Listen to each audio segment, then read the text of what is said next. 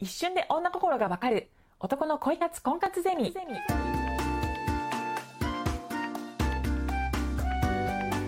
ポッドキャスト。一瞬で女心がわかる。男の恋活婚活ゼミは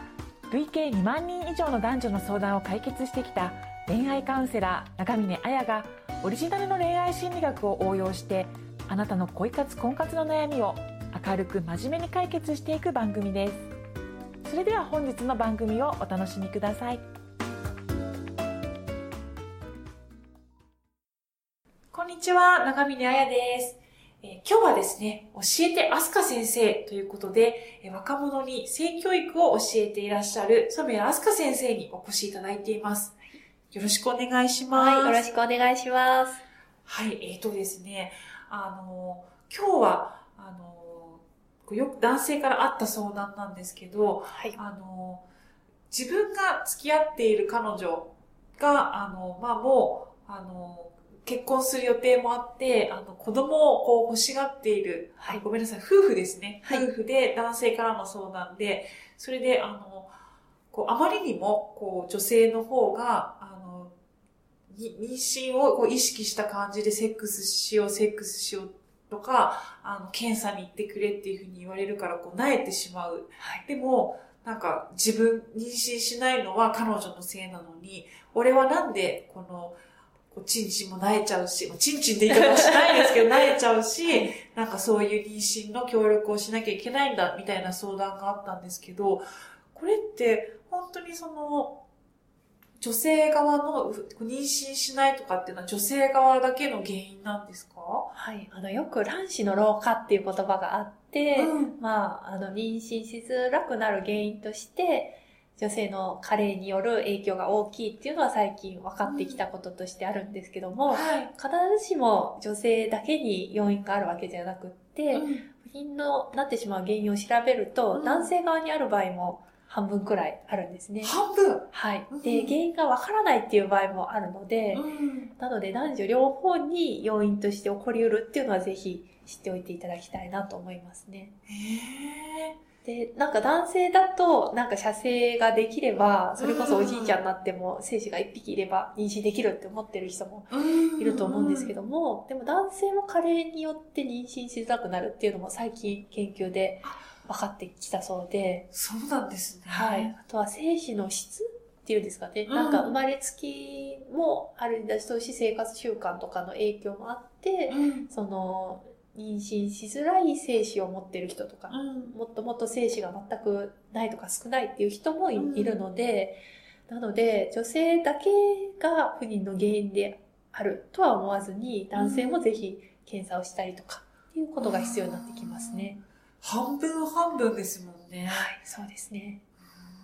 でも本当に、その、なんか確かにね、に妊娠だけを目的にしたそのセックスっていうふうになってしまうと、なんて言うんでしょうね、こう、義務的な感じになってしまって、慣れてしまうっていうのはあるかもしれないですけど、はいでもね、それを、な、お前のせいなのにって女性側のせいにしてるじゃなくて、はい。もし本当に気持ちいいセックスをしたいと思ったら、あなたも男性も検査に、その、妊娠しづらいっていう時に検査に行った方がいいっていうことですよね。そうですね。で、やっぱり今まで性的な会話をしてこなかった中で不妊治療になって、突然女性側から義務的にセックスを求められるっていうことに、うん男性は割と誘う方として自分が気持ちが高まった時に言ってたっていうところのギャップで悩む人は多いんじゃないかなっていうふうに思いますね。確かにそうですよね。なので、そうなる前にやっぱりお互いに性について話せる関係性っていうのが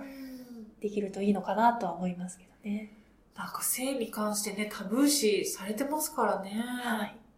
でもまあ、なんかセックスにもいろいろあって、それこそすごくロマンチックで濃厚なセックスもあれば、ほんと子作りとか射精、なんかスキッとサクッと終わらせるみたいな、うん。なんかインスタントなやり方もああるかなと思うので、まあそれは人それぞれで、なんかその時々の目的に応じてやっていけばいいのかなとも思いますけど。そうですよね。なんかはい食べ物にもね、インスタントラーメンとはい高級フレンチみたいなのが、そうですよね。あるよりね。で、それこそ、なんか私の友達で不妊治療をしてた子は、うんまあ不妊治療っていうか、まあタイミングで初めやってたんですけども、うんまあ彼女の方が妊娠しやすいタイミングでセックスを持つっていう方法でやってたんですけど、うん。気持ちがお互い盛り上がらない時は、もうそれぞれでオナニーをして、あ、一人エッチで気持ちを高めて、うん。最後だけ結合するみたいな方法で、あの、子作りをされてたっていう人もいて、それ新しいですね。でもそれもなんかお互いにこれだったらいいよね、みたいな。で、やっぱりその、セックス二人でやってるとなかなか相手がいかないのがストレスになったりとか、うん自分も疲れてるし、みたいな。っていうのが、その方法をしてからちょっと負担が減ったっていうおっしゃってて、まあそういうやり方も一つあるなっていうのは思いますよね。そうですね。なんか本当に男性ってね、なんか恋愛の先にはセックスで終わっちゃいますけど、セックスの先にはね、妊娠っていうのもあるし、はい今こういうことをね、しっかり知っておけば、はい。もし、その、ね、子作りっていう時に、なんか気持ちが高まらなくても、はいお互いにオナニーする、はい。そして結合するっていう方法もね、あるんだってことを知れば、はい。全然、でも意外にちょっとまた話がずれちゃうかもしれないんですけど、はい女性のオナニーに否定的な男性も多かったりするんですよねなんか女性は清らかでいてほしいみたいな妄想を持ってるんですかね。妄想というよりも女性の方が性欲が少ないっていうふうに信じてる方が多いんですけど、ええええまあ個人差がありますよね、それは。うん。で、私も全然するんですけど、たとえパートナーがいたとしても自分でしたいときは、うん。セックスをするときもありますし、自分でするっていうときもあって、それはなんか選択肢の一つとして見てもらえたらなと思いますよね。本当ですよね、はい。今思いましたけど、女性だって私だ私もオナニーしますし、だから、なんか本当にあれですね、こう、性に関して一つ一つオナニーからセックスからこう、子供を作るってことがなんか誤解してると、なんかはい。全然男女がすれ違っちゃうっていうのは。そうですよね。うん。なんかこういうものだって思っちゃうと、うんやっぱり人によって違ったりとか個人差もあるものもありますので。うん。で、あと、オナニーしてるって言うと、なんかすごい誰とでもやる女だと思われちゃって、そう、そういうわけじゃないみたいな。うんとありますけどね。なんかすっごい性欲が強い不死だらな女と思われちゃったりとかして、うんうーん、なんか誰とでもいいっていうわけじゃないので、そうですよね。あれ、何ですかね。なんですかね。まあ、あと性の話をオープンにするっていうのもすごくビビッチ、ビッチとして見られるんですけど、でで、も、性ってやっぱ日常の延長上にあることでう、ん誰しもが当事者になることで、うん。まあ普通の人の普通のセックス、普通の性欲ってあると思う。まあ普通ってくくるかっていうのもあれなんですけど、まあ人それぞれあると思うので、なんかそれを全くないものとか、うんで見出すのはちょっと違うかなと思いますよね。そうですよね。むしろその変な話なんですけど、オナニーを女性側がしっかりしてないと、例えば男性が、あの、たなんていうんですか、男性が気持ちよくしてくれようとしても、あ、そこじゃなくて、はいあ、そあ別のもうちょっとずらしてくれた方が気持ちいいのになとかっていうことがわからないじゃないですか、はい女性自身が。だから、いけないとか、はい。男性は下手くそだとかっていうふうにしちゃってる人も女性でも多いと思うんですよね。もうオナニーで、あの、行くまでの最短距離分かってますからそうね。なんですよ。やっぱそう すると、あのね、こう男性も伝えてもらいやすいっていうのもあると思うから、はいそうですよね、オナニーで最短距離分かってるっていう時にね、はい男性にとっても女性のオナニーをね、推奨するっていうことは、すごく、あの、あそこずれてるよとか、はい。本当に彼女を気持ちよくさせてあげるとかっていうこともできるようになっていいと思うんですすけどよね。ね。。はい。うん。あね。うん女性も受け身でやるんじゃなくって、自分からこういうところが気持ちいいんだなっていう発見もあると思いますし、うんでで、本当にエロい気持ちだけでするんじゃなくて、うん。なんかさっぱりして寝たい時にすること時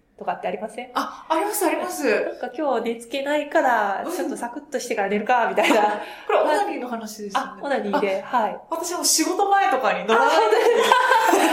高める高めるためにやったりします。な。はい。うんまあ、いろんなやり方をしている人がいると思うので、うんまあ、全くしないとかしてるから、すごい、なんか、ちょっとエッチみたいな、そういうわけでもないかなとは思います、そうで。す。誰でも女性はオナニーを、でも、はいオナニーしない女性とかっていう、なんかそういう相談とかも来たりするんです。あ、なんか、オナニーは男性の必須科目で、女性は選択科目だみたいな話もありますね。はあ。いや、女性も必修じゃないですか？必修じゃないですか？専門じゃないですか？これうん。でもまあ、やってた方が、か、やっぱ自分で自分を管理できてる感はありますよね。そう。さっき、あの、別の音声でもね、性欲コントロール、性欲管理するっていうのはね、で、ムラムラした時に別にリスクを負って男としなくってもあ自分で抜けるっていうのは、抜けるっていうためですけどね。うんそれでサクッとオーガズムを感じられるっていうのは、すごく、あの、私の中でも自信になりましたね。うん浮気をする心配がないみたいな。これ本当に男性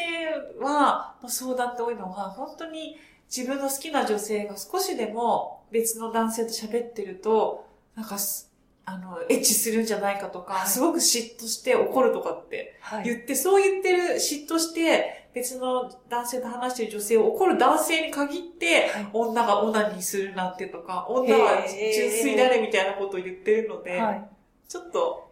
あれですよね、考え方変えた方がいいですよね。そうですね。本当に、その女性に浮気してほしくないんだったら、女性のオナニーを推奨しろっていう。むしろね、その方がいいですよね。うん。なるほど。あ、あとですね、やっぱりあの、夫婦間とかの相談だと、やっぱり男性からその、やっぱ奥さんと別居になっちゃったっていう時に、あの、この、えっ、と、不妊、不妊治療にやっぱり協力しなかったっていうことが、でやっぱりその男性自身も、あの、不妊の原因は妻だっていうふうに思ってるので、はい。でも男性側にもあるし、まあ、わからないこともありますしね。うん。これって、男性が生き、やっぱり、ふ一般的に男性が、その、自分に不妊の原因があるとか、その、不妊の検査に行くって、やっぱり生きづらいところだ、こう見て、診察に嫌がる方ってやっぱ多いですかね？まあ、ちょっと人にもよるとは思うんですけども、うんやっぱり、その、さっきの男性器が自分自身のアイデンティティに関わっているのあーが男性に強い傾向があるんじゃないかっていうのと同じように、精子がいるっていうのが自分のアイデンティティに関わってる人も多いんじゃないかなっていうのは思いますね。でも、なんかそういう人に対して女性からイケイケって言ってもなかなか言ってもらいづらいんで、検査に行ったことがあるよって男性側からあなんか働きかけるといいのかなっていうのは思いますけどね。ー例えば男性の先輩はい。が、その、だあの、年下の男性に、はい。いや、男側にも原因があることもあるし、夫婦仲良くやっていくためには、みたいな感じで。そうですね。でも、男性同士、難しそうですね。プライなんかそうですね競争になっちゃいます確か。に確かに。で、男性側って性の話って、なんか、とエロと笑いの文脈でしか、なかなかできない人が多いので、でも、そう考えたときに、本当にその、なんか、こう、わ笑い、笑いネタはい。として、そう何か、こう、性に関して話し、話すんじゃなくて、真剣に、なんかその、性っていうことを、恋愛とか、結婚とか、そのセックスとか、まあ妊娠とかってことを通して、真面目に語れる男性ってかっこいいですよね。そうですね。うんむしろ、そういう人と、うん。なんかより、そういう人だからこそより良い強い結びつきを得られると思うんですよね。それこそ不妊治療して一緒に頑張って授かったってなったら、お互いのなんか共同作業としてのうんなんかお子さんってなるわけじゃないですか。そうですよね。なんか、本当に確かにおちんちんとアイデンティティみたいな結びついてるかもしれないですけど、でもその辺もなんか正しい知識を持ちつつね、なんか乗り越えつつ、真面目に性について語れる男性にね、はい。が本当女性にモテるよっていうふうに言えますよね。そうですね。うんなるほど。じゃあ今日は、はいあの、えっ、と、この妊娠しづらいとか、まあ不妊についてですね、女性側の原因だけではなくて、もう半々ぐらい男性も女性にも、あの、まあ原因っていうのはあるから、あの、お互いこう勇気を持って話し合って、こう、あの、進めていきましょうねっていうことで、あの、お聞きしました。今日はどうもありがとうございました。はい、ありがとうございます。